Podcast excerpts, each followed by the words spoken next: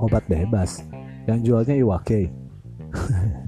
Bukan, obat bebas itu obat yang dapat dibeli tanpa resep dokter. Meski umumnya aman dikonsumsi, obat bebas juga memiliki resiko.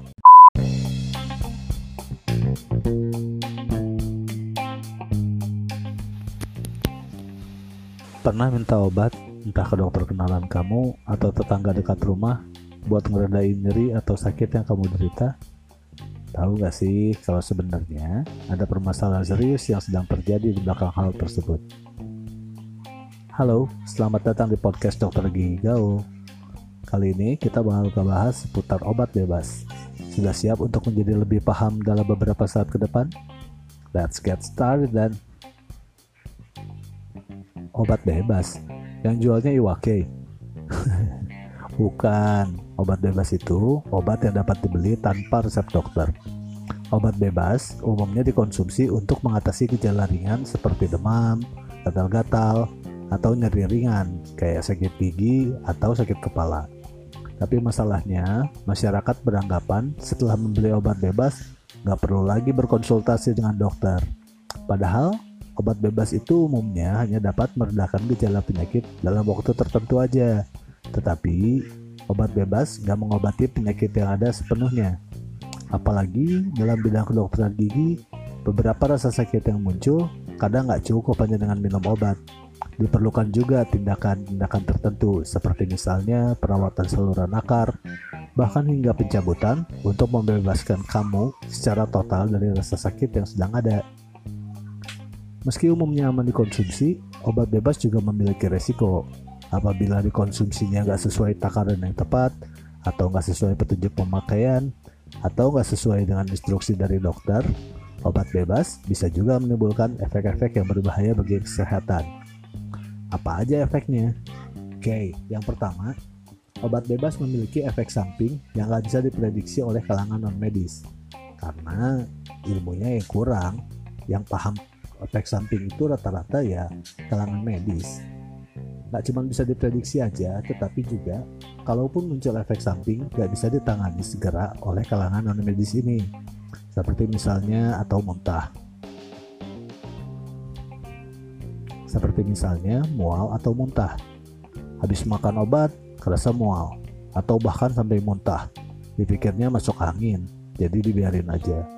Berikutnya minum obat lagi, muntah lagi, berulang terus, lama-lama bisa dehidrasi, jadi, kalau kamu ngerasa ada sesuatu yang gak wajar setelah kamu minum obat, baiknya kamu pergi ke dokter gigi atau ke dokter umum untuk mendapatkan petunjuk mengenai hal yang sedang terjadi.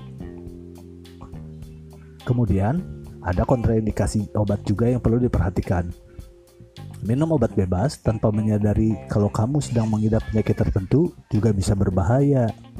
Pasien-pasien dengan penyakit sistemik atau kondisi imunosupresi atau imunodefisiensi tertentu karena penyakit gak boleh sembarangan mengkonsumsi obat.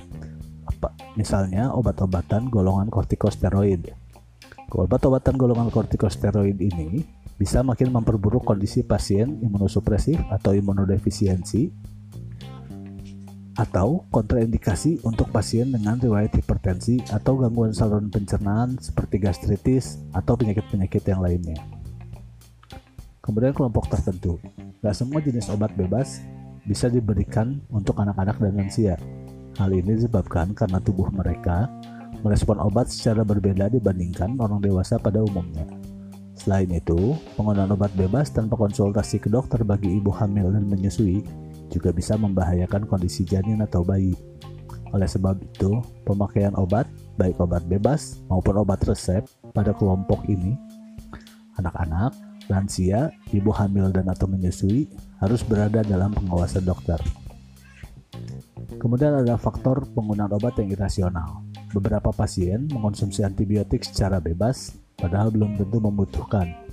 Hal ini hanya didasari oleh kata tetangga saya sih harusnya minum obat ini. Atau kata saudara saya kemarin dia sakit ini minumnya obat ini sembuh. Hati-hati. Minum obat antibiotik secara sembarangan dapat mengakibatkan resistensi antibiotik. Nantinya tubuh nggak akan merespon antibiotik dalam dosis standar pada saat dibutuhkan. Jadi jangan sembarangan beli obat dan minum obat bebas ya Pergi berkonsultasi ke dokter atau dokter gigi adalah pilihan terbaik untuk mengatasi permasalahan kesehatan yang sedang kamu derita. Oke, gengs. Terima kasih telah mendengarkan topik kali ini. Untuk mendapatkan informasi lebih lanjut, kamu bisa mengunjungi penyakitmulut.com atau temukan akun dokter gigi gaul di sosial media favorit kamu. See you all later. Bye.